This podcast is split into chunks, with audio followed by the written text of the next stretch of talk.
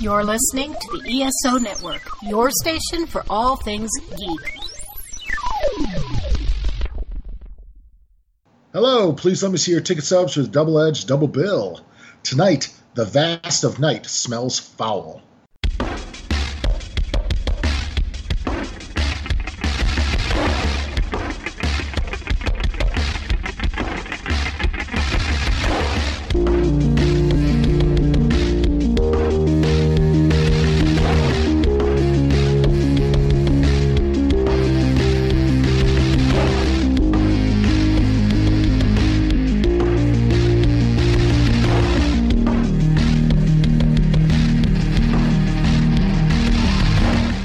Each week, Adam Thomas and Thomas Mariani will come to the table to discuss the randomly selected yin and yang of a double feature. Then, both will have to pick a number between 1 and 10 in order to seal their fates for the next episode. One will have two good movies, the other two bad ones. Let the chaos begin. And I am Thomas Green. to get that four leaf clover out of here. And I'm Thomas Mariani, and I'm here, and I just uh, heard a weird sound over the radio here. I think you all just heard it. I have no idea what kind of alien world that's from. You baking biscuits? Oh, I'm baking them biscuits, you know it. Mm-hmm. Uh, broadcasting these biscuits right all over on the Double Edge Double Bill. Yes, so uh, welcome to the Double Edge Double Bill. If you're new, uh, basically every week Adam and I uh, end up uh, covering two films. One is ostensibly good, one is ostensibly bad, that we chose at the end of our previous episode. And we'll be doing our picking for next week's topic at the end of this one, so stay tuned for that. So, every year, Adam, we like doing this thing where midway through the year, we cover all the movies that have come out from 2020 so far. And uh, at the end of the year, we do the same just as an overall year wrap up. Um, this is a weird fucking year to do it. I think that's kind of an understatement across the board. Uh, yeah, it's it's a very uh, s- sort of strange time uh, to be a cinema fan because especially if you like going to the theaters, not happening, and especially if you're waiting for certain 2020 releases, not happening.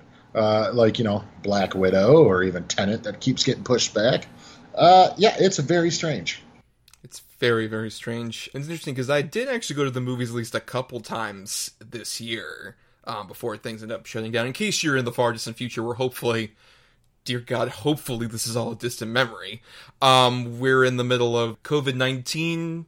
Uh, you know, crisis where, especially in terms of, uh, you know, everything on Earth has been severely affected. But in uh, our case, in our purview, uh, theaters have mostly shut down, um, starting around like mid March. I remember the last movie I saw in the theater was Onward, the Pixar movie. Yeah, no, I didn't see shit in the theater this year. Like, I really didn't. Like, uh, uh no, nothing. I think I, uh, God, what was the last fucking? I can't even tell you the last fucking thing I saw in the theater, man. Like, it's been a while. I, I, I don't know if it was it chapter two, but it very well could have been. That would be a bummer if it was at chapter two, though. I think it might be, Oh, that sucks. and that's really sad. like, it's really sad. then again, you know? I'm saying all this. I think honestly, once things hopefully eventually clear up, I wouldn't be surprised if theaters still continue to some degree. But I think in the capacity they were beforehand, it's not going mm. to. We mm. kind of talked about this off mic a bit. That basically, Yeah. I think after this point, I think theaters are going to become kind of more like sporting events, where certain bigger titles will come out, like probably maybe a couple a month. But I don't think it's going to be at the capacity where even like smaller releases that were coming out around that time are going to get a chance to like come out in theaters as uh, much as on streaming sites. Yeah, I completely agree. I think the most you'll get is like a weekend release, where if you go see it on that weekend, you can see it in the theater. If not, it's going to be straight to digital. Uh, I, I think like the, like you said, the big ones, the Marvel movies, uh, well, the superhero movies in general, and uh, you know, like you said off mic, like a, like a Christopher Nolan. Anytime he makes a movie, it, it's an event. Like event directors, their movies will still get released, like a Spielberg or something like that. Or, or Quentin Tarantino, people who have like the clout at least to like get their stuff put in theaters. Yeah, I think the theater going experience as we know it is going to completely 100% change. Absolutely. Yes, um, I anticipate that fully. But at the same time, I do at least appreciate that certain streaming services have been around where, you know, some smaller things at least have gotten more attention than I think they ever would have, honestly. Um, in, in terms of, like, when, you know, given all this is going on. people have been at least like, well, we're stuck at home. What's like something we could talk about and watch right now? Like I would argue one of the movies we're covering tonight had that. Where I don't think anyone would have given a single shit about The Vast of Night, which is our good pick. I don't think anyone would have even heard of this movie except for like, well, I'm at home. What's streaming on Amazon Prime? Um, You're right. What's new in the queue? Oh, here you go. Amazon produced this movie. Let's watch it. I agree. And then the other one would have died a very fast death at the theaters, I believe. Yes, um, as opposed to becoming at least briefly a meme. I know you don't follow the memes, but I think you can tell which particular moment got clipped a lot. it was shared all around, which we'll talk about. And by the way, that film we're referring to is Artemis Fowl, which was the bad pick that we ended up picking. That was my bad pick. Adam had the good pick of Vast of Night. Uh-huh. Um, and so we're going to talk about both those movies here. Uh, first off, though, we'll start off with our bad pick, Artemis Fowl. Authorities launched a worldwide manhunt. He has been behind some of the biggest robberies ever. It would appear we've garnered quite a bit of interest, Marty. You think I'm ready? Welcome to the family business. I have a plan. We need a thief. I thought you'd never ask. And we need a fairy. Think you can trust me? Now you can trust me. Fair enough. Artemis Fowl. Start streaming June 12th on Disney Plus. So, Artemis Fowl was supposed to be released in theaters, as Adam kind of mentioned earlier. Um, it was originally slated for release on August 9th of 2019, but got delayed to May 29th, 2020. And then with all the stuff having with COVID 19 um, and theaters shutting down, Disney decided to finally put it on Disney Plus. Which, before we even get started with Artemis Fowl, I think what's interesting is Hey everybody, uh, this is Thomas uh, from the future of this particular episode's recording in the editing bay for Double Edge Double Bill. Uh, I just wanted to come in uh, and preempt any comments that might pop up for the discussion we're about to have about Disney Plus, uh, because um, as of when we recorded this, it was on July 3rd, which was early on in the release of Hamilton on Disney Plus, which we failed to mention at all. And as of when I am recording this little bit that I'm inserting into the episode, um, a lot of news has popped up that uh, Hamilton blew up Disney Plus basically in terms of increasing downloads by you know, hundreds of thousands and spiking up, you know, people joining the streaming service.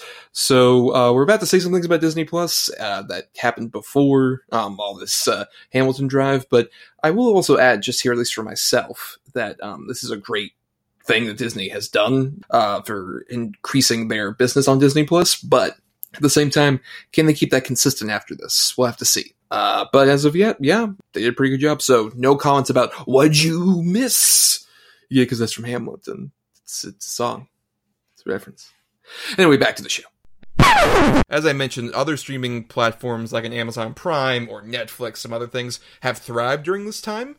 Uh, Disney Plus hasn't done shit. Well, you got to figure too, because all their big ones, like oh, we're just going to release straight on streaming. Other than Onward, which was serviceable, which I don't think was great, but it was decent. They've kind of been like wastes. Before, obviously, all the pandemic stuff happened.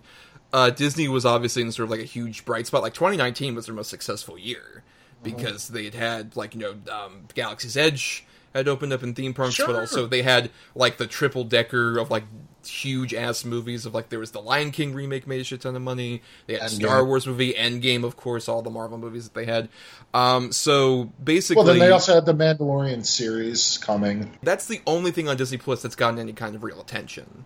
And. I think it's because Disney Plus, aside from Mandalorian, was mostly an afterthought for Disney. Where it's just like, oh, it's something we can do after our like bigger movies come out in the theaters and stuff. We can put it exclusively here, pretty much, unless you want to pay for it, like on Amazon. If you want to stream it right. paying for it immediately, you can subscribe to Disney Plus. Exactly. It was their way to monopolize, dude. Netflix had some Marvel movies, and once their license ran out, they weren't going to get them. So if you want to watch those movies, you gotta get Disney Plus. Same with most of the Star Wars movies as well. Yeah, they knew exactly what they were doing, and and you know, I, would argue it abs- like you said, it was absolutely very successful at first, but now it's like you kind of realize how limited the selection really is in the grand scheme of things.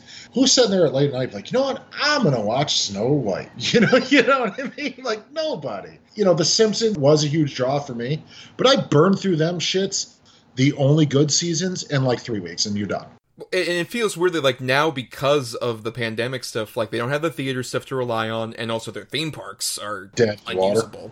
dead in the water, right? Um, no matter how many times they say like, like we're gonna open it back up, let's push it back a month. Oh, we're only gonna open it up, push it back a month. Like, Especially Disney World in Florida. That's never going to fucking happen.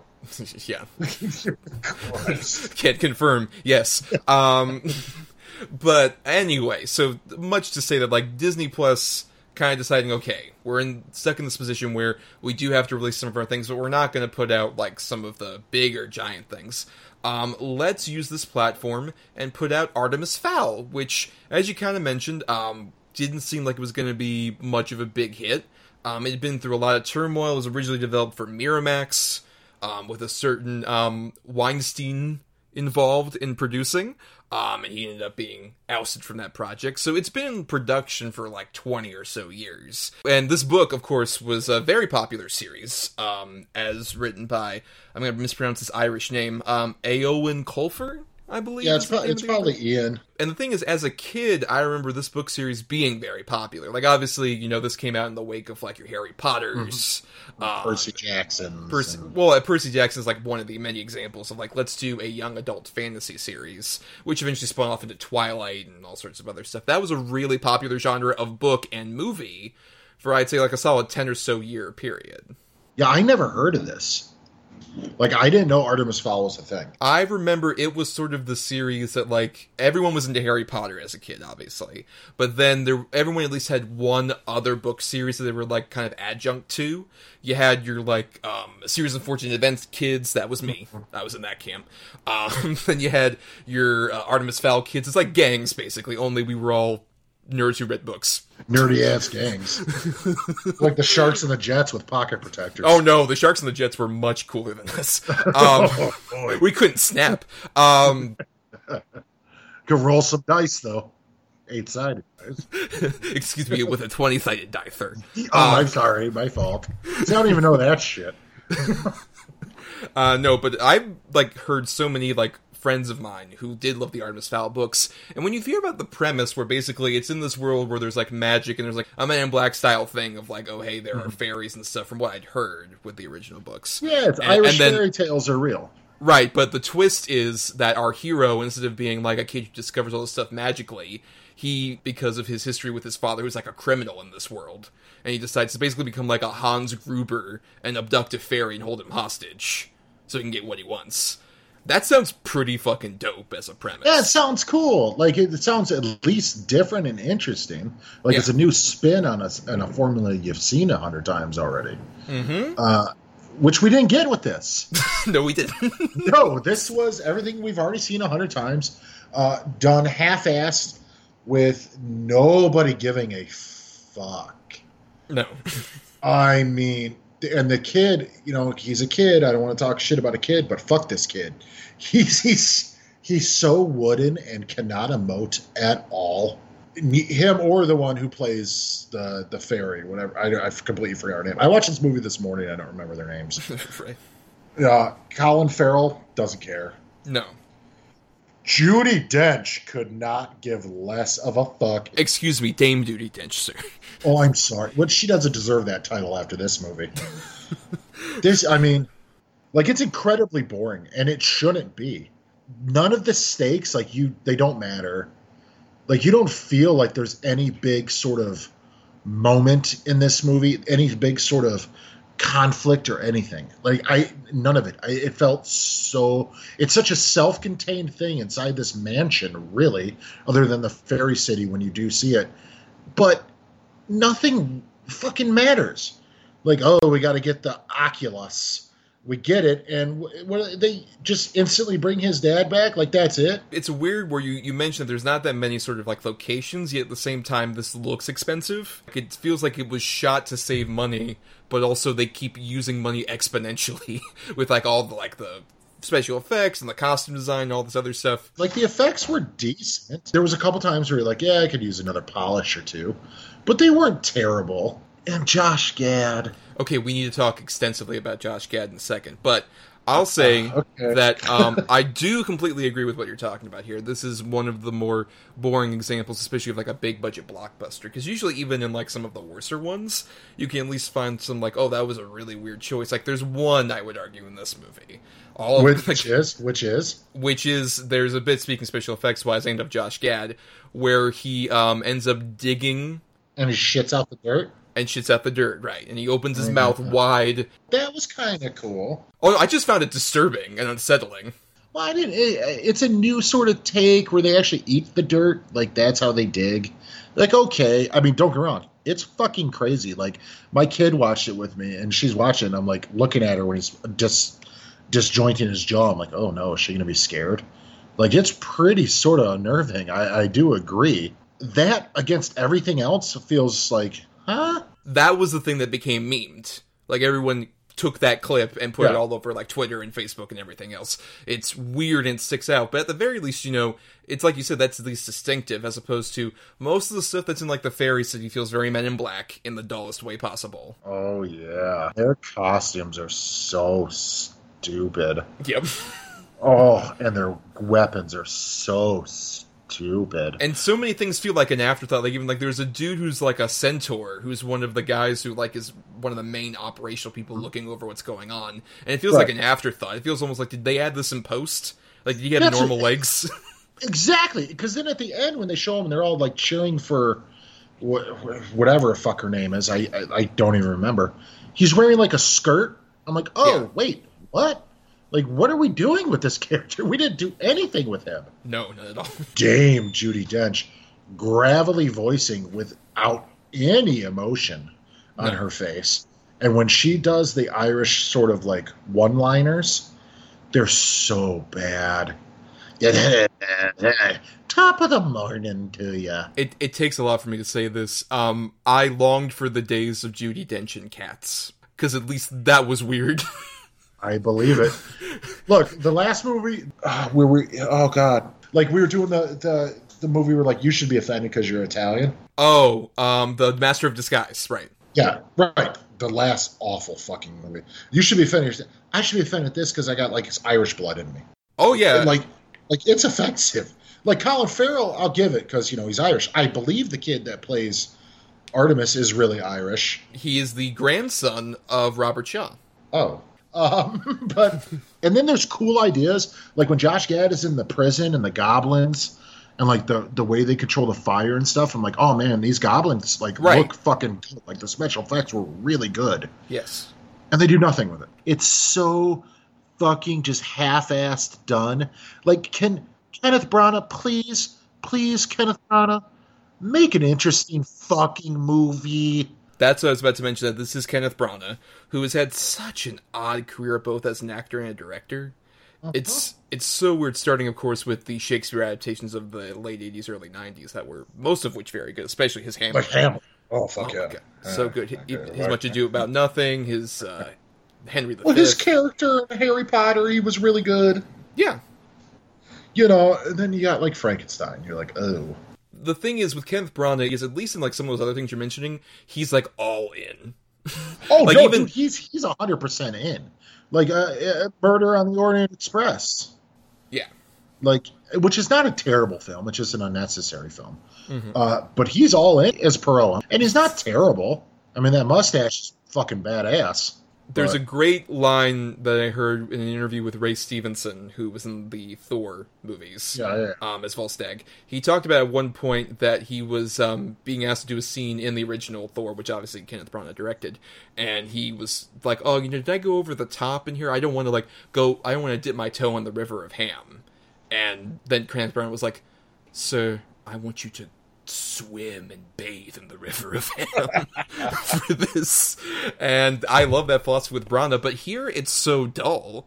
Like it's so weird Yeah. thinking the guy who made henry v and its big elaborate epic action sequences has like some of the dullest ones here. So well that it's like got to be studio involvement right? Like i at this point it has to be. Mm-hmm. Yeah. it's so bland and boring.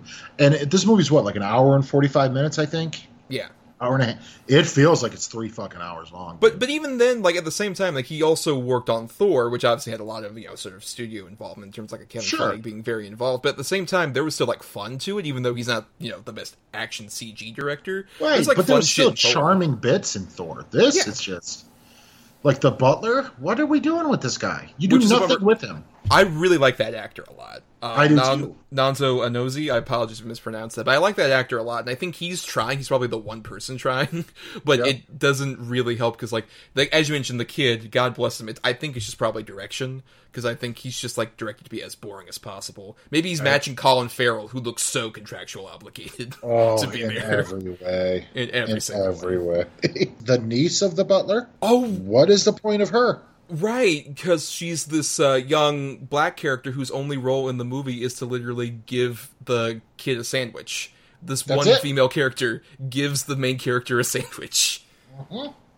Which is great. Wonderful use of Mm-hmm. Yep. young female character. Did you recognize the voice of the villain who kidnaps the dad? No. It's Hong Chau, who we recently loved in the Watchmen show. Oh yeah, it is her. Yes, yes, yes, yes. I think it's her as in the in the costume too. I maybe, but you never see her face. Uh, I guess she was like allegedly supposed to show her face, but she's another problem. Like we haven't talked about some of these young adult like series movies in our show yet, but a big problem with a lot of these was just like, oh, we're gonna be like Harry Potter, so we're gonna set up stuff, and it's only here for setup for a sequel that never happens. In this particular case, it's definitely not fucking happening. And any of the scenes with her just feel like, oh, we're gonna save this for a sequel where she's like the main villain or whatever, and it's, it's so just like bad table setting for all that shit. There's this weird point where, like, early on, she kidnaps Colin Farrell, and that's the impetus for Artemis Fowl to do his stuff. And she's like, "You have three days to retrieve the Oculus. What's the Oculus? Find out." It's like, what? What kind of mhm. planning is that? Tell the kid what it is, that he can find it. you fucking idiot. I know. It's so unbelievably bad. It's such a weak motive for the villain too. Mm-hmm. Like, yeah, fairies were once real lived on the surface, but then humans came and we hid. Now I want to take the surface back. Gee, I've never heard that fucking plot. And then they, they want you to be scared of her. They do nothing with the, the villain at all. No. Like nothing. She has no because it's just like a disembodied robotic sounding voice. There's no inf- real inflection to it. There's nothing. Like it's just a blank slate. Like the best way I described it, I told my wife uh, about it. And I was like, you know, it feels like the first two Harry Potter movies done half as good with more money. Where they, they were problematic, so they just kept throwing money at it to try to cover up.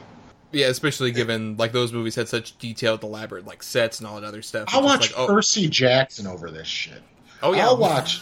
Oh, any day. I'll watch the Hunger Games series. Mm-hmm. I'll watch the Divergence series, which oh, good lord!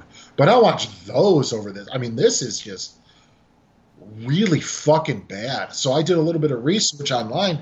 They they changed so much from the book. Like it's it's uh, it's unbelievable. Like originally, the butler niece was his sister. Artemis's mother isn't dead. Uh, you know, there's just a whole bunch of shit they changed. And so not only do you alienate fans that were already built in place, fans of the book, you alienate the entire uh, entire new audience by just making a boring shit film. At least if you'd have followed the book and it might have been boring for average Joe, the fans of the book would have still loved it and celebrated it. we have to, I guess, go into this now because we've been dancing around him. The sort of main sort of supporting character are weirdly our like narrator for this story Which is not a thing in the book either. There was no narrator. of Josh Gad as Mulch Diggums. Um, great name. Um, who is weirdly like a guy who says like, "Oh, I'm a very tall dwarf. I'm like a dwarfus gigantus or whatever," which has a lot of weird connotations. Um, but um, we never talked about Josh Gad in this show. Are you a fan at all of Josh Gad, Adam? Here and there. Uh, I think Josh Gad is a fucking really cool dude. Like, I think he's funny. I think he's really into pop culture stuff. Like, I love the reunited with Josh Gad shit he does. His voice as Olaf is perfect. Uh, and I, and I, I, he was really hammy in the Beauty and the Beast remake or live action one, but I'd argue he's one of like three things that work in that movie overall. So no, I, I guess I, I'm, I'm not like a huge fan, but I got nothing really against Josh Gad. Uh, but in this, I'm like, oh no, he's doing this gruff voice, and you're like, this is completely unbelievable. Yeah, but it's a weird thing where like sometimes they play that just as a joke, and then sometimes like no, he's actually kind of seriously a badass. It's like I don't know what you're really doing. Um, and I think that's the thing for me with Josh Gad. I mean, I, I just think that like he's one of those guys who's really being forced on people. Like they discovered him from like a Book of Mormon. That's where he kind of became famous. Was his uh, Tony nominated performance in the Book of Mormon as one of the main two characters, and then he ended up like being smashed, especially up by Disney, who really like put him all over the place, and everyone's just like, "Oh, Josh Gad's like our new funny fat guy. Like, let's make him our new Jack Black." A thousand percent. You are no Jack Black, sir. How dare you? How dare you besmir- besmirch thy name? But the thing is, he's he is capable. He's funny. He's very charming. Uh, he's he is witty. He can sing everything like that. I get it. Just man, it, it didn't work in this. I I'll agree that he's talented, but then again, I also I guess have a bit of a bias where Oh, so you don't like him? I don't like Josh Gad very much. No, but I think some of that is pers. I was sugarcoating it to avoid conflict. Um, some of it. I love Josh Gad. I have him all over my Trapper Keeper. I I invited him to my wedding. My daughter's middle name is Gad. Uh, He's the but best man for the job. Every job. for like, I, I guess I have the personal bias of um, I've heard so many times people say one that I look like Josh Gad. Yeah, I could see that. Yeah, right. To the point where like literally a friend posted a picture with him on Facebook and it automatically tagged me. Wait a minute, though. Wait a minute. Are you telling me you're not Josh Gad? That's the, that's the only reason I've been doing this show. God damn it! Oh, I guess ah. you know. I guess I'll finally reveal. It's summer, everybody. Good Olaf. You are exactly Josh Gad. exactly. Uh, but but no, I, I guess there's also that, and people like especially after the reunited, a part of had so many like friends and family members are just like, oh, you love these movies he's talking about. You love Josh Gad. You should watch these. And every time, I just feel like he comes off like he's trying so hard. Like he's just trying Uh, so no, hard, I- which I can admire, but also at the same time I find so aggressively annoying. Like when someone's able to take that talent and harness it, like I th- I agree that I think Olaf is the most consistent thing about those Frozen movies. Um, and I think like I've seen like clips of him doing Book of Mormon and other things. He's a very talented person, and, but also gets fucking so aggressive and shoved in my fucking face. Like I get it. You're you're. Um, I think just especially here though, it's he's very much trying, but in a way that feels just so aggressive. Like I get what you're like. it's- There's that whole bit when he's in the jail cell that we mentioned, and he's singing along to whatever fucking '80s song that I forgot. It's like Foreigner or something like that. Yeah, it was, he does say Foreigner. He's like, "Hey, it's Foreigner, uh, 1986. Should really appreciate its great music." If you like human music, uh, Oh God, it's so aggressively annoying. Like he has banter with Judi Dench that's so dull, and I hate it every single time he shows up. He's so like trying to be shoved down my fucking throat. I love this. This is like me talking about like Nicolas Cage or John Travolta. This is amazing. Disney definitely did get high on the Gad smoke and was like, dude, everyone needs to hit this shit repeatedly, over and over and over. They're over. and hot boxing Gad on me, and I didn't want to be Oh, hot dude, boxed. Absolutely. This isn't a hot box. This is a Dutch oven. Yeah, I was gonna say they're Dutch ovening Gad. No, it's totally true though. Uh, well, like, like I said, I don't like him. I don't love him. I don't hate him. I have zero feelings about Josh Gad because I don't watch a lot of Josh Gad shit. The only reason I've even seen anything with Josh Gad in it is because of either my kid or just on a random YouTube surf. Other than that, I, I, I don't care. I don't care. Like I said, he seems like an alright guy. So, whatever. So the the meaning of the story here is uh, fuck Josh Gad. Anyway, Adam, your final thoughts on Artemis Fowl? All right, fuck Josh Gad. Right? Good. Good. You like look, it's a bad fucking movie. It's a really bad movie. Out of all of these that come out, like the Harry Potters, Percy Jacksons, uh, Divergent, Hunger Games, you know, Twilight, whatever you want to call it, any of them, I would rather watch any of those over this one again because this one felt the most soulless. Yeah, I mean, I would definitely agree with that. It just also feels weirdly like because of the production history and because of the wave of those like YA adaptations we got, it's partially with Harry Potter, but especially like I think t- the Twilight series put that into like fucking high gear. We got so many of mm-hmm. those, especially for like teenage audiences. But really, after I would say the Hunger Games series ended, that died a very fast death.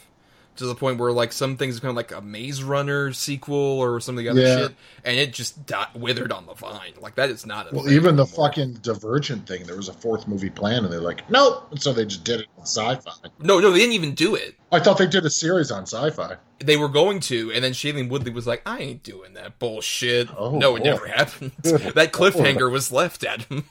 I needed to know what happened in Divergent Force Besmergent. I needed to know. Sp- Spurgeons. This was detergent. I needed to find out how they got it clean. The tide has changed. The tide has changed. uh, but yeah, this feels so much like a relic of that, and it feels so out of place in 2020 on every level, and especially if it was in a theater. We- It would have barely made anything. Would have been a huge bomb for Disney. Instead, they did a write-off and put it on Disney Plus. Where you know, I just think the problem is, especially when streaming services do this, have a streaming service doesn't have a lot of content, and the big stuff mm. you put out, quote unquote, is stuff like this it's you're gonna lose people even if it's a disney like you're gonna lose people and when you know the streaming service is kind of like your main thing right hmm. now that's not a hmm. great sign I, I think disney will be fine but at the same time if you're hurting right now that's not a good sign I, I agree. What's going to happen is like two months from now, people are going to notice it. I'm still paying for Disney Plus and cancel it. Yeah. That's what's going to happen. I don't think anybody's Right. going to cancel it because of this movie, but this is a stepping stone to be like, oh my god, I'm done. yeah uh, because at least like with like a netflix or an amazon they put out so many movies that most of the ones that are really terrible just go to the wayside people only really acknowledge like the bigger things that end up getting some kind of acclaim. Um, this thing, um, I end up sinking that boat a bit. And you know what? You know what that anchor is that's gonna sink you, Disney? It's fucking Gad. That's who it is. So he made your list. Oh, believe me, that he's on my the list I'm forming right now. Quarantine's made me bitter, Gad. Um, but let's uh, go to something more positive, like an ESO show you can queue up right after hours. We are the Cigar Nerds Podcast. Do you like cigars? Great! We review cigars while talking about movies, TV shows, science, and pop culture news. What? You don't like cigars? Great! Because we also talk about science, movies, TV shows, and whatever's going on in the news. It's what we do. We smoke cigars and we know things. Find us on cigarnerdpodcast.com. We're also on the ESO network. And uh, now let's get into our good feature, The Vast of Night. Hello? Is this Ray? Large object holding over my land like a crater. This is WOTW Radio in Cayuga, New Mexico. Everett, it's Faye. And the sound came through the board and interrupted your radio show. What sound? What's going on? There's something in the sky.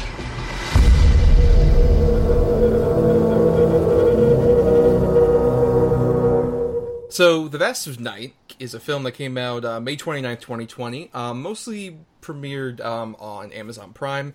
Played a couple festivals, it wasn't really that noticed. Because this is a very small feature, directorial debut of Andrew Patterson. By contrast, very much to the movie we talked about last, which was a huge, big budget, $125 million movie.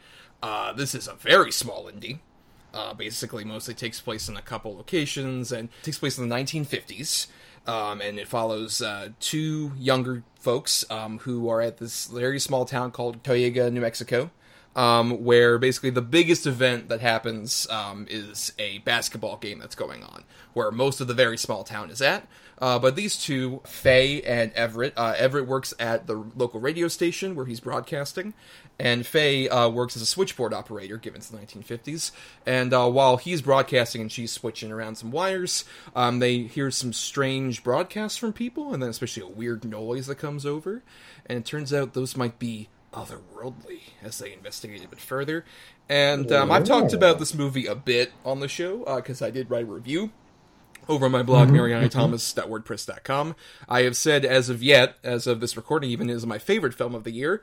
But this was your pick, Adam, uh, and you hadn't seen it before. We uh, decided to do it for the show, and uh, now that you've seen it, what do you think of it? Yes, I purposely picked this because, a uh, like I think I said uh, at the end of last week's show, I, I try to get any excuse to watch a movie that you might like or somebody else might like, so I can get it. You know, just watch it and feel it. And plus, it sounded like it was right up my alley. It's you know very heady sci-fi ish, slow burn with a tinge of Twilight Zone in there and I use uh, tinge very lightly. This is a very Twilight Zone. Has a lot of those influence completely. I mean, even in the beginning, it it's basically sets you up like it's a a Twilight Zone short.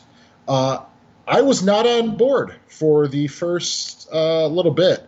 I was actually kind of a little bit like, yeah, with it.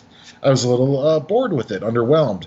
I will say the the main actor Everett right away brought me in though because he was he's fantastic. Jake Horowitz, Uh, and- yes. Yeah, he's really good, and so is uh, Kay. I think is her name. Yeah, Faye, played by Sierra Faye. Uh, she's so good too. Which is basically it's a two man show Mhm. for the most part. Uh, so I'm like, okay. And then once they got the phone call from Billy and he's telling them his story, and I'm like, all right, I, I can see where they're going. Uh, okay. But I gotta say, the last half hour of this movie, fucking hook, line, and sinker. Absolutely fantastic. When they go to uh, the older woman's, the old woman's house, I can't think of her name. It's like Ethel or Muriel or something like that. Yeah, Mabel Blanche is the character played by Mabel. Gail Cronauer.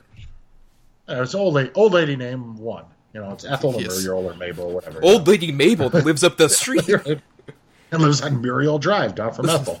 Um, they, once I got to her house and she told her story, I was like, I was so not, I wasn't creeped out because it wasn't that type of sort of movie, I don't think, but I was really kind of sort of unnerved.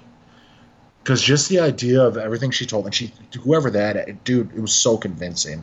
Like, she was fucking great. What a great, you know, dialogue or monologue. It's so good. Like, it'd be a good monologue if you're in a drama class to, to, to do. Mhm. Like, it, it's that good. Uh, and then the car scene with the other couple, and then the swelling score once they see what they see. I don't know how big we went on spoilers because it's really new. But once they see what they see with the, the score, I'm like, oh my god! And that score is amazing. But just the accomplishment on such a minuscule budget Yes. with all virtual unknown actors, it's really impressive. Like I, I don't think I'm as big on it as you are, but I, I was really impressed. Well, I think we can definitely at least say I do agree with you that we should probably put out a bit of a spoiler warning. Probably should have this at the beginning of the episode, think, given we're talking about two newer movies. But fuck Artemis. Yeah, but nobody wants to. Yeah, right, right, right. Right. We just saved, we just saved you two hours. Right, right. But I would definitely say I think we both recommend this movie, but we're going to go into a bit more spoilery detail after this point. Okay, cool, cool. Yeah. Um, but anyway, I can somewhat see where you're coming from, especially like when I first watched this. I would say the earlier stuff is admittingly uh, impressive as it's shot, which we should also say there are a lot of long takes in this movie. But what I like about sort of the opening bits in particular is that it, I think it really does a great job of sort of establishing this small town as sort of a place where oh everyone knows each other. Like it really gives you a sense because like it, it involves mainly um, the Everett character going around like giving this recording equipment to the people who are announcing the game, the kids who are doing that, um, and the big back and forth between especially I love him and the uh, the bigger fella and how they're talking with each Yes. other. And it's just like um, oh I was having supper. Are you gonna keep telling me how we were having supper? All of a sudden here. Like the it's it's really great rapid fire back and forth, and it doesn't really cut until that one older lady leads him into the back in the crawl space. Which even then I love I love their dialogue going back and forth there Mm-hmm. Oh, too. Which is like, oh yeah, um something died back died back here. Uh, little Nessie looked in her cheerleader uniform and got a bat skull in there. Yeah, like but but even when they get there, and he's like, "I asked for Emmett. You said for Everett, the boy who worked at the radio station. I want Emmett." Emmett worked at the radio. Emmett never worked at the radio. Like, yeah, Emmett's never worked at the radio. He's always been at the mill. Now you tell me Emmett's never been on the radio? Like, God damn it! like, yeah, I completely agree. I really love that kind of back and forth. Even how Everett feels like the coolest kid that's there, particularly when he like, Like, takes the trombone and not no one really questions. It's just like, sure, of course, take the radio. Walks in Take the trombone. smoking a cigarette. Yeah. All that stuff works so perfectly. And I think even though it's definitely like it's showing off the fact like, oh, we're not cutting around, there's a reasoning for it and it shows a sort of flow. It's like, okay, here's everybody who are like sort of like the big hot shots in this town, which is saying so little. Because like a guy Right. who works at a radio station. on the nine o'clock news show. Right. On a and- radio station. Right, and this Yeah. young girl who works as like a switcher. Like this is Yeah. our heroes are so minuscule, even in the small town. Um, but one of them looks so cool by comparison. And even like when they introduce Faye and Everett, and I love their kind of back and forth. Very much she admires, maybe has a crush on Everett, but you can Oh, tell I, there's I think that's yeah. Right, but there's at the same time this like playfulness where Everett almost knows that, and just like, all right, you're cute. Let's like have a bit of a backboard. Tell me about your favorite things, and using the record and all that stuff. It's a movie that really loves kind of these interactions with people, and especially how they use technology. I love how this movie shoots technology, like the old switchboards or the old radio station. It feels, despite how it's very HD, very crisp. I watched this again in like Ultra HD on fucking Amazon.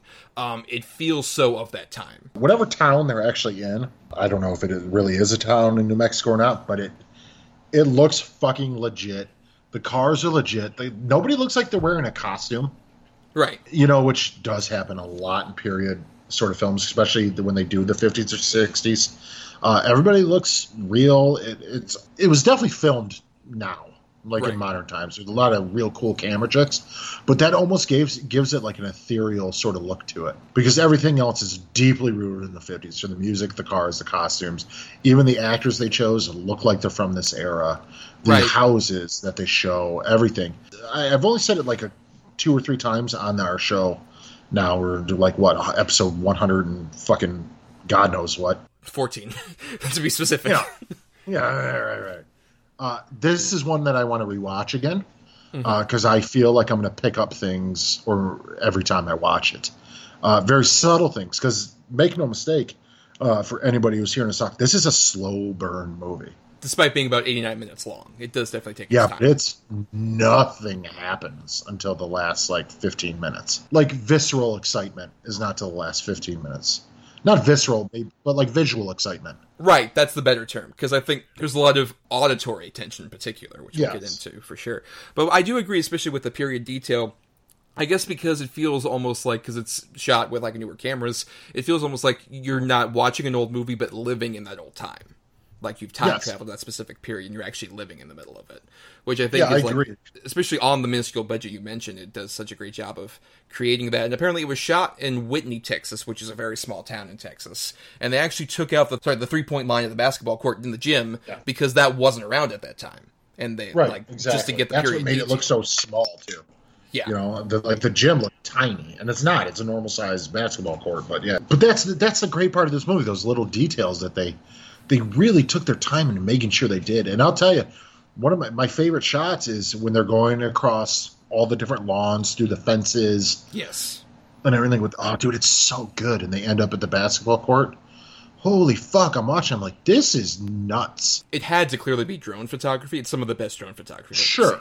Oh yeah, no, without a doubt. It, it's so well done. You know, it's a low budget, heady, slow burn, sci-fi-ish sort of throwback to Twilight Zone and Outer Limits, and you could tell they absolutely loved everything they were trying to emulate. This reminds me of, uh, God damn it, Thomas, I can't remember the name, but it was a uh, Spanish film. It was on Netflix where everybody in the bus stop had the same face.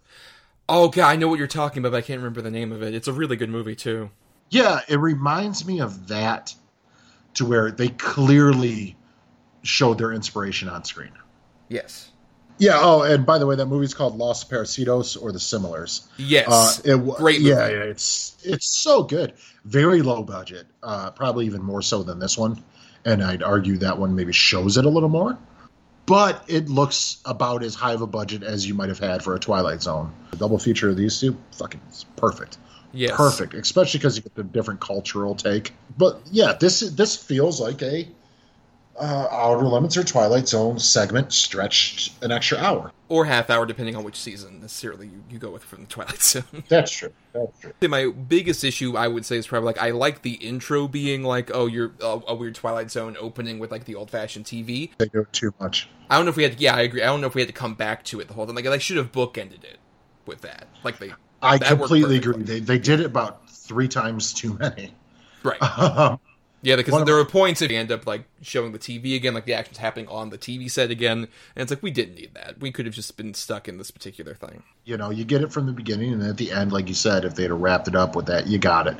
Uh, one scene I really did like, though, which I thought was cool, and it's also a really smart take because they have a low budget, but when the screen goes black for like three minutes. Yes, during the Billy monologue. Yeah, it's so good, so effective. It weirdly reminds me a lot of a movie we've covered on the show here, uh, Pontypool, in terms of that. Oh, yeah, good point. I never thought of that. Yeah, yeah, yeah. Yeah. Absolutely. Because they know that definitely it's like a smaller budget, but they're like, okay, we're gonna milk as much as we can out of the dialogue. With, uh, with Billy, the um, which credit to that voice actor Bruce Davis, phenomenal work. Where just he's describing Oh, the story that's unraveling. Yeah. Like the thing is, you can guess pretty easily near the beginning, like, oh, it's going to be aliens. But at the same time, Sure. I love how this movie unravels it. It's it's really is a movie that's like about the, the journey, not the destination. Absolutely, and then they get into like t- maybe like Tuskegee sort of ideas because he was part of all black battalions in the army. Right off the bat, you're thinking, "Oh, this is about Roswell." Yeah, that's the basis, but we're really gonna lay it in now. It's subtle. They did they do certain little things that change it to where now it's not Roswell, it's its own thing, and it's really well done. Like Cayuga isn't even actually a real town in New Mexico. Uh, because interestingly, that name is actually based off of Cayuga Productions, which was Rod Serling's production company, who made the Twilight Zone. So you think these guys like the Twilight Zone then? Or? I think I you know I think they like fifties like sci-fi stuff. Yeah, I think so. Uh, maybe, maybe. Um, but I also like the fact that in that Billy segment, like you're just like so wrapped up in what's happening as he's describing all this stuff, and then the tension comes in like dropping a call, and you're like, oh fuck, pick him back up, get the phone back on the line. Get Billy back on the goddamn line. And- And I like how also the movie kind of like pushes on some of these like sort of political elements at the time, but doesn't flesh it out. Like about like, well, um, you know, I think people don't listen to me because I'm black. Everett's like, no, I don't think that's a problem, and I, I figured that might be the case. Like, it's just very small, very subtle, and then it keeps moving on. And I think that the movie does a great job of especially building up a lot of that 50s era sort of communism paranoia in particular. It's based on Mhm. a lot of like that sort of Red Scare era stuff, and even like you, you see that with like Billy being an outsider or that old lady and her sad ass story. Dude, it's so sad, but it's it's really unnerving. Like the way she describes it and the inflections in her voice. And when she's talking, you know, about her son looking out the window and she repeated these words that he said, you know, like what the fuck, man? Oh, you instantly felt really bad for her, but at the same time, you're like, is she fucking crazy? But that's the thing about the movie; they do such a good job. You get the idea of what's happening pretty early, Mm-hmm. but you still are siding with the like the two main characters. Like when Everett gets up with Faye, and they're like, "All right, yeah, we're getting the fuck out of here." Like you understand why they would. You still feel so sad for that old lady, where she's like, "Take me with you. Oh, I want to see my son Oh. again." You're like, "Oh no."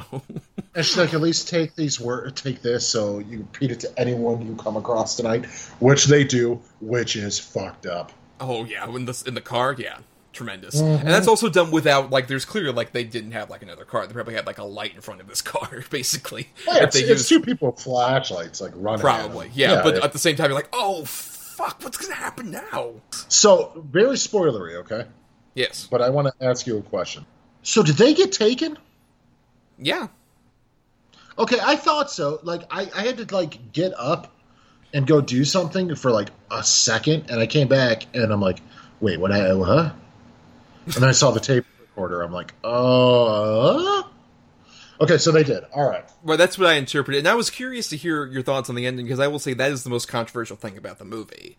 Like most of the word I've heard in this movie is either 100% positive, like great movie, or it's Uh-huh. mostly a great movie, but it feels like it's kind of missing a reel or something with like that ending. Um, do you feel like that works as an ending though? Yes, I absolutely think it works for an ending. Because you know what happened. What do you need to see a fucking tractor beam? Like you got it. Obviously, that's what happened. Right, but you didn't need to see more at the same time from that. Like, I know. I, I do not need to see anything more. And I love the idea that the tape recorder's sitting there in the dirt, but the tape is still there. So anybody can fucking like it's going to go on. People are going to figure it out. Like basically, they they end up being murders. well, I thought the tape was actually missing. It's just the recorder. No, the reels are on there. The reels are on there, but like the actual tape, I didn't see. Oh. Oh. Different interpretations. I'm Truly. sure the tape is still there. I highly doubt the aliens are like fuck. Better get that fucking tape. Leave no trails. Yeah, leave no trail. Hold on. Hold on. they brushed off the thing for their fingerprints, like, oh god. but also, I love that shot of the ship which is so incredible Oh, on such a small well budget. done, like you can you can also tell like this was mostly shot in like 2016, and they probably spent a lot of their money like doing some of this post, particularly that ship. I love it. It's just clearly very simple, but at the same time, it has that same amount of awe because you've been built up so much with the rest of this. It feels so satisfying. Like oh my god, it's fucking there. I love they see the one, and you're like, oh shit, there it is, and then the mothership comes above, and you're like, oh, and it's so cool that they kept it like with the idea that it's a flying saucer, basically. Like it's so cool, man. I, I really, like I said, I, I definitely want to watch this again, and I have a feeling like every time I watch this, it's going to go up a half a point. Well, yeah, and I also like the fact that it feels like it's definitely influenced by. Speaking of like our last episode where we talked about ET, like a Spielberg and his sci-fi, There's some closer contact but it doesn't feel as overt as like some of these other like things ripping off Spielberg. It doesn't feel like J.J. Abramsy, where it's like, look at me now, Dad Spielberg, look at me now. Don't you no, love me now? you now? know what this feels like? This feels like the Duffer Brothers uh, Stranger Things season one, where they're paying homage to their fucking influences, but not right off ripping them off. Mm-hmm. Where Strange Things season two, maybe that wasn't the case. These are the movies we love. These are the stories we want to tell.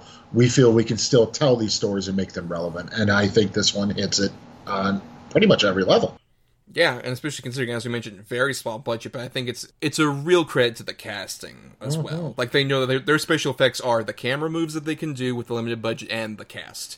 Because we mentioned Jake Horowitz, but he feels almost like he has like the Sam Rockwell energy that I love. Yes. in this movie. Absolutely. He's your everyman. He's a, that dude. If they, if they give him a chance, he's going to be a really big character actor. Right, he feels like he's honestly he's like I agree an everyman, but he's the coolest everyman in a Yeah. in, in a town of everymen. That's what I love so much is that but he has this like cool confidence and he just like really exudes all of that. But then when the shit starts hitting the fan, he also is just like that he takes that sort of drive and puts it immediately toward I want to solve this. I want to find out what this is all Well, a little bit, but he's also scared because once he he knows what's happening, he's like, "No, it's the Soviets." Right, but then he has like a Faye to kind of counterbalance that, who like has more of like an even more wide-eyed curiosity about what's Yeah, because she's younger, and yeah, absolutely, and she's more uh, sort of sheltered, which they did that in a good way, like sort of putting that about her character, like I don't even have a car, I just walk everywhere, like that type of thing. Like she's a very sheltered kid. You know, she doesn't want to swear, she doesn't want to smoke, she doesn't want to do anything. Uh, it, it's and, and it's, she can't even like open herself up to talk to people. Like I love early on when they're like interviewing people, and she he he has to teach her to like ask a question to people. Yeah. Oh, I love when she's on the on the switchboard with the, somebody from another township. She's like, "Well, just call Everett." She's, he no, he'll get mad if I call him. Like he's not going to get mad. Like she doesn't even want to call him because she's afraid he's going to get mad at her. And she asked him like four times in the initial conversation, "Are you mad at me?" And keeps apologizing Well, well, I mean, th- th- right? There's that. There's very much indication that she probably lives also in a house where like people don't really like trust her with much. At the same time, oh yeah, And 'cause this she her- can't babysit. Like they have a babysitter Right. come to the house. Yes, yes, I, I love all that. It, it's very clear. Also, there's that earlier point where she's about to put on the thing, and she's like, "Do you want me to put it on? I don't know. I don't want to get you in trouble." Then she thinks about it, and she's like, "Fuck it, let me put it in." Yep. you hear the thing. I love that. Like this is her sort of first step into like, no, I'm being like a big girl now. I got my big girl pants on.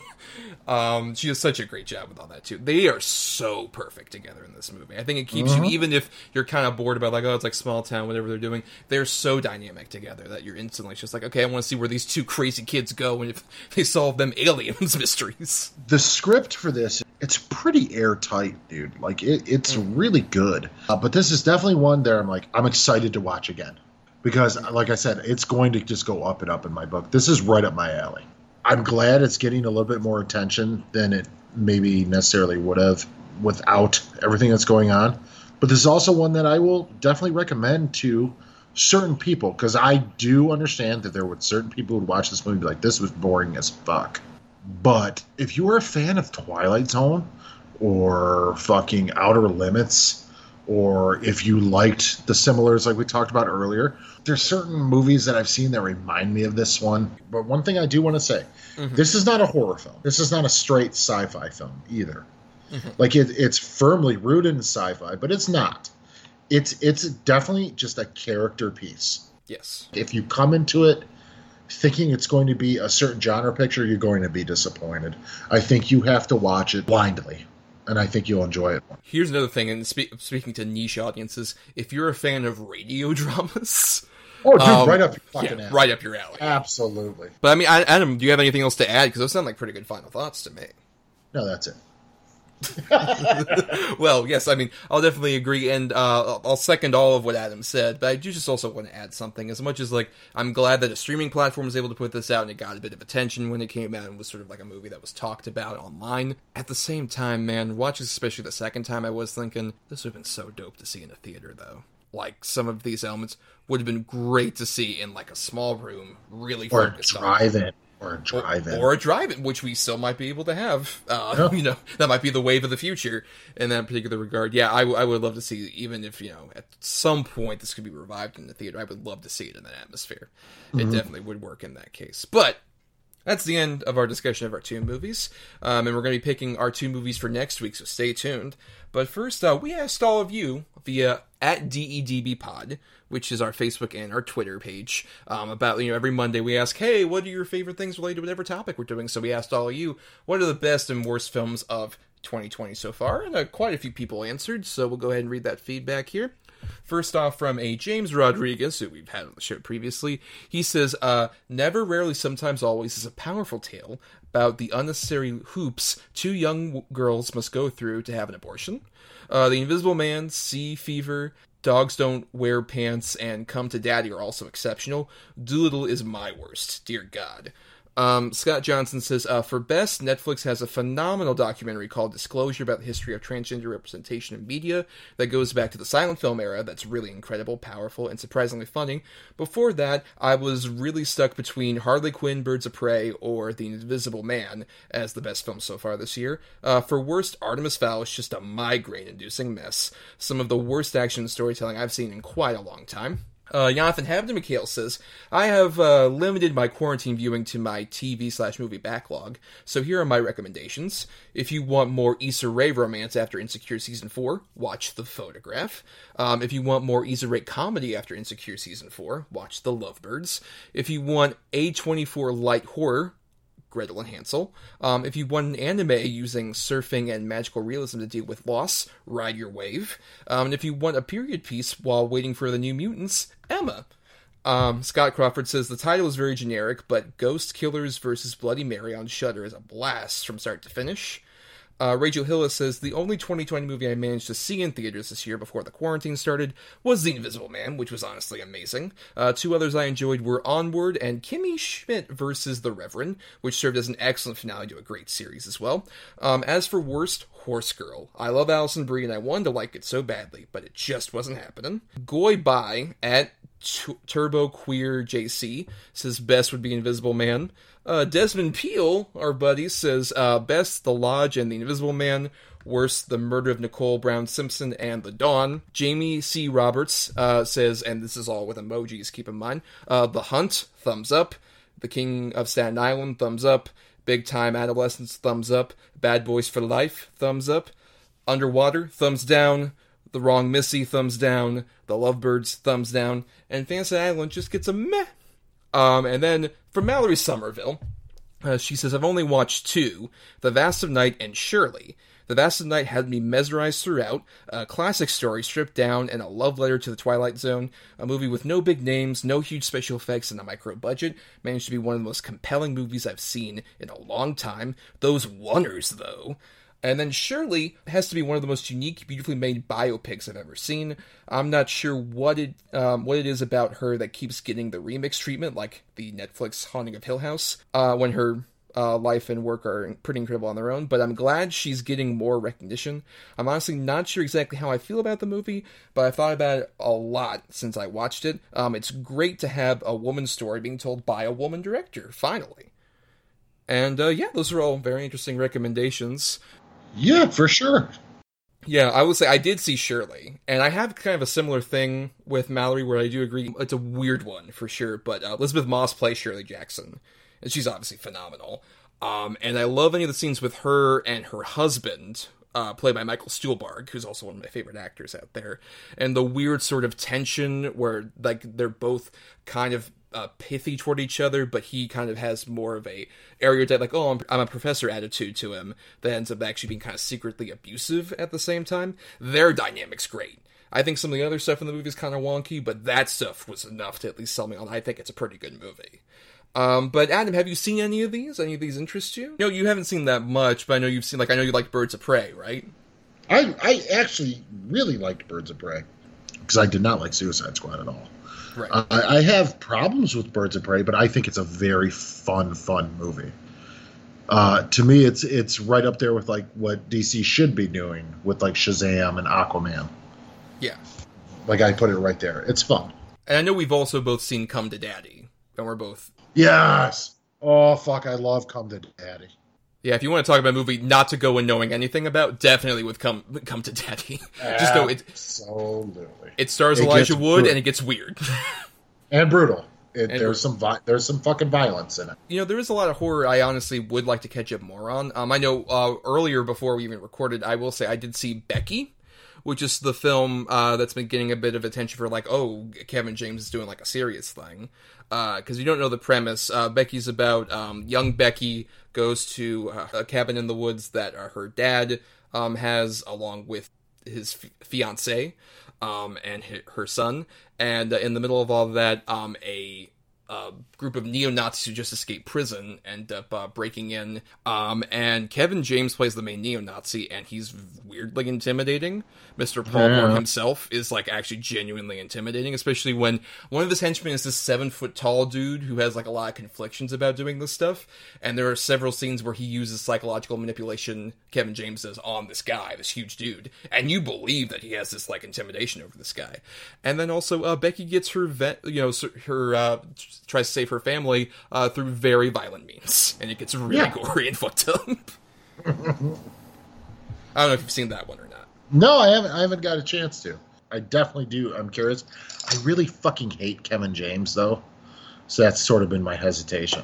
I mean, as someone who is not a fan of him whatsoever, um, I was very surprised and impressed with him. I'm glad uh, Rachel mentioned uh, the Kimmy Schmidt thing because I will say I'm a fan of that show and I loved how they ended that. And especially the big sort of thing about that was it was a choose your own adventure thing similar to the Black Mirror episode, the Bandersnatch.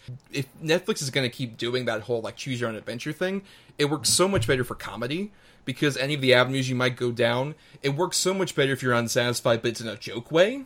Like the movie does uh-huh. that so many times in really fun ways, and I would definitely say if Netflix wants to keep doing that, aim for comedies. Do it with your comedy shows or with like comedic talents, because I think Bandersnatch had that problem of like it would hit a dead end, but it's like oh, it's not really funny, or it would get funny, and it's like this feels tonally weird.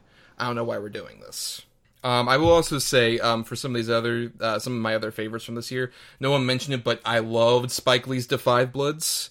I think that's a pretty damn great movie and is worth seeing just for Delroy Lindo in particular. Delivers like performance of the year and maybe of his career, which is saying a lot. That's saying a lot, man. I haven't watched it yet. I got to. I, yeah, I really like that one. Speaking of great performances, I would say Bad Education, which is the Hugh Jackman HBO movie that came out earlier this year. Um, I think that's a phenomenal turn from Jackman. I think because it, I think he's always been consistent. Like right. always. But what I like about this one in particular, it feels sort of like a meta contextual thing because he's playing this guy, if you don't know the premise, based on a true story about this guy who was like the principal of this school who ended up doing some like uh, you know, embezzlement um in New York. And what I love is it's him sort of meta contextually talking about himself as a showman in the context of being this guy who's diverting attention from himself about his embezzlement. I love how all that's done, and I think it's such a phenomenal turn from Jackman. You know, and some ones I think I kind of lost in the shuffle. Um, I, we both agree on this, Adam. Uh, Scream Queen, uh, My Nightmare on Elm Street. To me, not only as a genre fan who's into like genre specific, horror specific documentaries, because there are some really good ones, like we've talked about either off mic, but like the Nightmare on Elm Street one or the Camp Crystal Lake, you know, documentaries or whatever. Uh, this was probably one of my favorites, if not my favorite of that ilk. Uh, because yes, it has a lot to do with you know Mark Patton from Nightmare on Elm Street 2, so Nightmare on Elm Street 2 is referenced, but it's also about his struggle as a gay man and his journey and what he's gone through post Nightmare on Elm Street. Yes. And you know, part of supposedly the gayest horror film ever made. It, it's it's really good. Right. It, it's an interesting, especially sort of like queer context movie for like, Mhm. especially of that era. um, of like the mid '80s. Obviously, given you know the AIDS epidemic was going on at the time, there's so much there, so much ground to cover. Oh yeah, and uh, it does a phenomenal job with that. I completely agree. Um, and even you know what, Bad Boys for Life is pretty dope. It's pretty fucking dope, dude. Like it's it's a little silly. All right, it's Bad Boys. Yeah, and also it's like it's obviously like two reckless cops, but at the same time, I think the movie kind of has some interesting things to say about that. Uh, It does. It, it definitely does. But like even just the main crux of the story, like who the villain is and everything, you're like, oh, this is a little far fetched, but Yeah. okay. Um, and you know, one that like really got like lost into the shuffle in terms of streaming stuff. Um, I really dug the animated film that's on Netflix, The Willoughbys, which, if you don't know, it's about this uh, family where the kids um basically are like under the roof of like these terrible parents, voiced by Martin Short and Jane Krakowski, who are very funny in the movie. Um, and uh, they are like, oh man, we want to kind of get out of this. And you know what? Like all our favorite stories are about orphans kind of having an adventure. Let's orphan ourselves. they try and kill their parents. And this is animated like kids movie, but it's got like almost like a Roald Dahl sort of like wicked sense of humor to it that I really dug. And it also has this great animation style that feels like it's stop motion, but it's actually computer animated, but you wouldn't be able to tell. Like I spent the first thirty minutes of this movie thinking like, oh, it's a stop motion movie. Wow, really well done. Wait, it's not. Really well done. And I say all this considering the narrator's Ricky Gervais is a cat, and I've grown to really dislike Ricky Gervais over the last several years. I think that dude is so up his own ass. But he did produce and you know narrate this movie, so at least give him credit for making this exist because it's uh, pretty fun. Yeah, I haven't seen that one. I, that sounds interesting. You know, stop motion animation is kind of my thing, but yeah, I'm kind of kind of on board with you with the Ricky Gervais. Uh, Adam, I think he might be an atheist. I don't know if he's ever Hmm. implied that. He's very subtle as a Do you think he has a problem with mainstream Hollywood? I don't know, and yet he keeps making movies. I uh, I don't know. Do you think he has things to say about transgender people? And you think he has something against them or something like that? I don't know. He's very I don't know. Do you think he laughs a lot at his own jokes? Maybe. I don't know. I never noticed. Yeah, a little fucking slug. What a piece of shit. Yes. Um, but I'll, I'll throw out just a few of um, like the bad ones for this year. I would say we mentioned Artemis Fowl. I would say second worst for me of the year besides Artemis Fowl. I watched Scoob. Oh, is it bad? Oh, it's terrible. We almost watched it. Don't don't go down that road. Okay, good, good, Um, good. Because the problem with Scoob, and I described this to you at one point, Adam, and you were like flabbergasted by it. Um, you think it's a Scooby Doo movie, but actually, what the advertising kind of hid was that it's actually a cinematic universe movie. Because Warner Brothers wanted to make this into the Hanna Barbera cinematic universe, so you have like Dick Dastardly and Blue Falcon and like Captain Caveman, aka all these people that no one gives a shit about. No one gives a shit about. Oh God. I'd, I'd, I'd also say um, a lot of people liked Extraction, the Netflix movie. I was so bored by Extraction, the Chris Hemsworth like action Well, I thought movie. the action scenes were really good. Like I thought they were pretty brilliant in film, but I was kind of the same way. That's an example where, like, if you want like a one shot, unlike the Vast of Night, that's just done to show off in like an obnoxious way, I would argue Extraction does. Oh yeah, but it's, it's really still kind of well done. It. It's still impressive. That one shot is impressive, that one shot sequence, but I would say otherwise, it's mostly very serviceable action with a lot of other dull bullshit around it. Honorable mention for either could be the worst or the best is Bloodshot. Bloodshot's fascinating. Mm-hmm. I will say because Bloodshot has this thing where like, oh, like it's it's gonna be a typical Vin Diesel movie. Then it does a twist halfway through that was like, that's really interesting. Where are we going with this? And it doesn't really quite stick the landing at all. No, it doesn't, but it's still entertaining. it is, yeah. That's the weird thing I would say. Um, because it definitely has like some things where oh, it's Guy Pearce kind of phoning it in, but also Vin Diesel not phoning it in, which is like oh, he's like really trying, but it's also kind of funny. Like there's a bit where he yells at Guy Pearce, and he's just like, I can't believe you took my phone!" it's so funny. it's so fucking funny. Another one I really liked this year. I really liked the Mortal Kombat Legends animated film. Okay, Uh, if you're a Mortal Kombat fan, it's right up your fucking alley. It's brutally violent. It's pretty good animated. I had a couple issues with some of the choices artistically that they made. You know, it's very simple. Like, I can't believe they shaded this that way. It, it's it's pretty good. And then um, Guns Akimbo is pretty fun. If you like like Crank and stuff like that, then you'll probably like Guns Akimbo. Well, and, and, and Daniel Radcliffe been pretty fun. Also, Samara Weaving, the new sort of who is who's like yeah no dude she's a fucking champion. And uh, I actually really did dig Gretel Hansel. A lot of people we know don't like it, but there's people we know that love it. I actually really dug it. And you know, one I'll say that I think I have a lot of issues with, but I think is still weirdly worth watching is The Hunt, which got all this weird controversy. I really got to see out. that. Yeah, that's when I'm dying. Just to prepare anybody who might want to see it, um, I think it's a political satire, it's really on the nose and not that engaging. It definitely feels kind of like lackluster in that regard.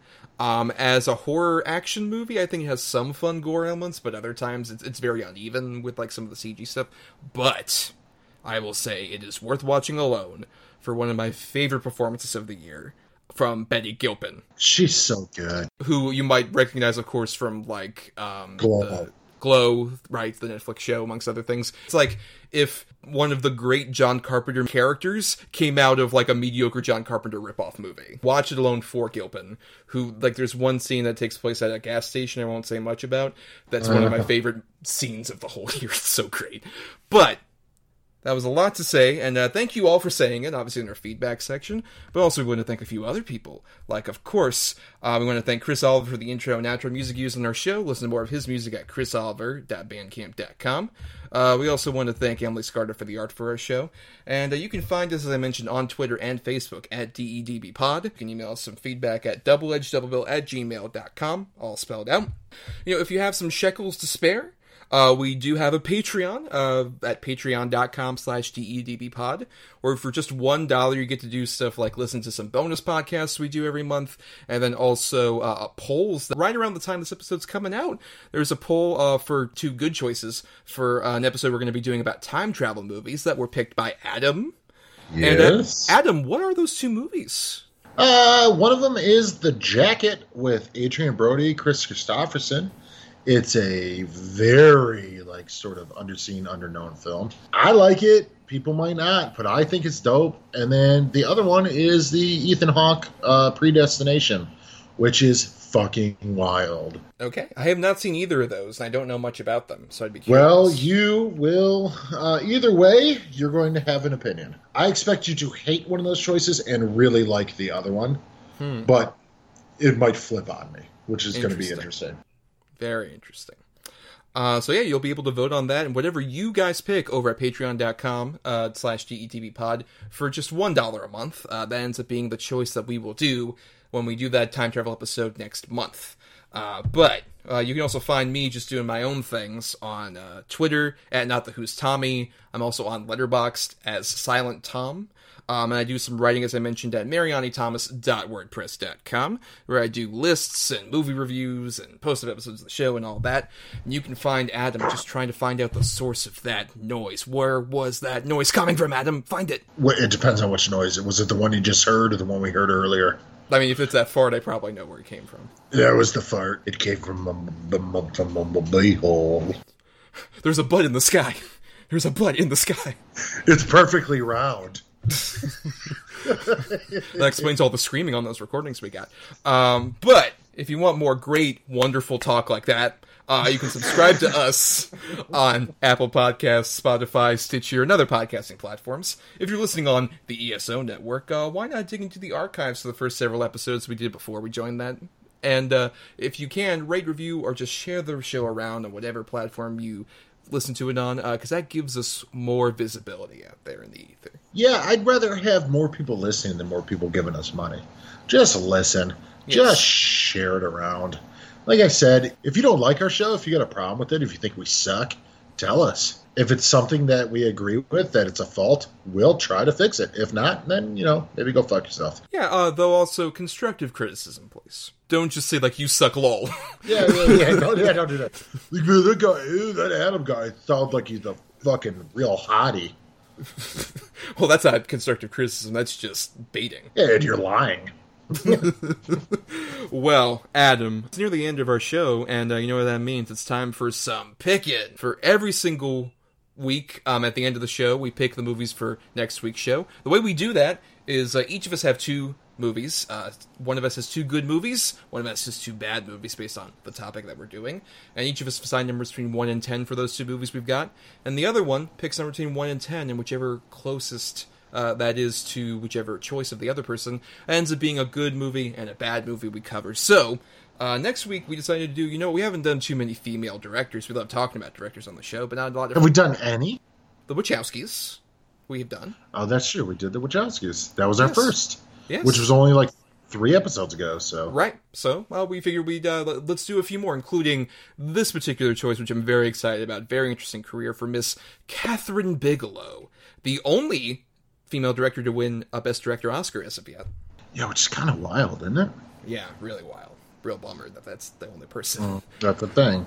But she earned that Oscar, and we're going to be talking about, you know, um, one of her good films, one of her bad films. I have the two good choices. You have the two bad, Adam. So this will be do. very curious. So first, for my two good picks, number between one and ten.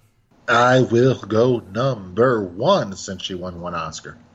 Well, at number four, I had, I think, a pretty tremendous one. The movie that I would argue sort of made her career. I have 1991's Point Break.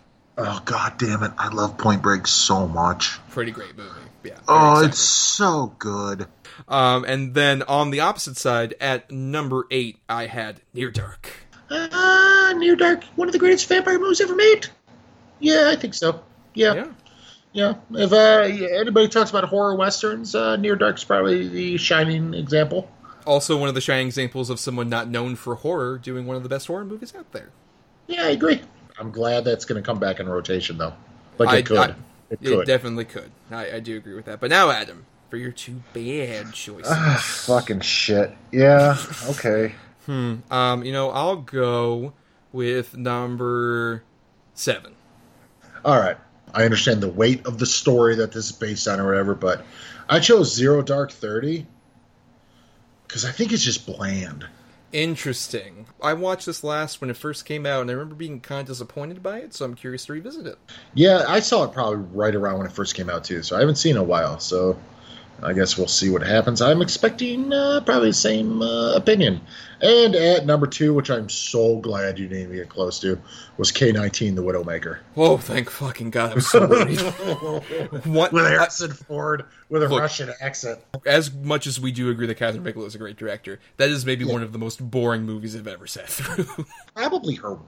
worst. oh, easily her worst. Yeah, I mean she's Yeah. done some bad movies, but that is definitely like that is a movie I tried watching at least a couple times and kept falling asleep every time. oh my god! But so yeah, Zero Dark Thirty and Point Break, very interesting. Two Yeah, different man. spectrums of her career for sure. That'll be interesting to dig into. Um, but you know, until then, Adam, we gotta keep watching the skies and seeing what comes about for next week. Oh, Oh, god, I thought the Irish fairies. Shoot him down. Get the Air Force. Shoot him down.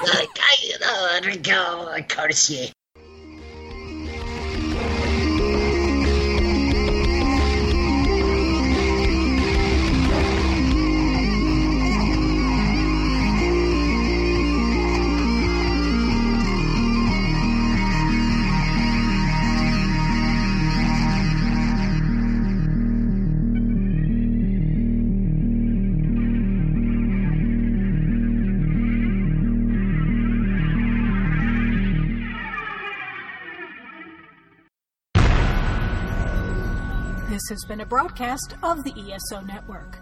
Be part of the crew and help support our shows by donating to our ESO Patreon or by shopping through Amazon.com or the TeePublic Store, which can all be found at www.esonetwork.com. The ESO Network, your station for all things geek.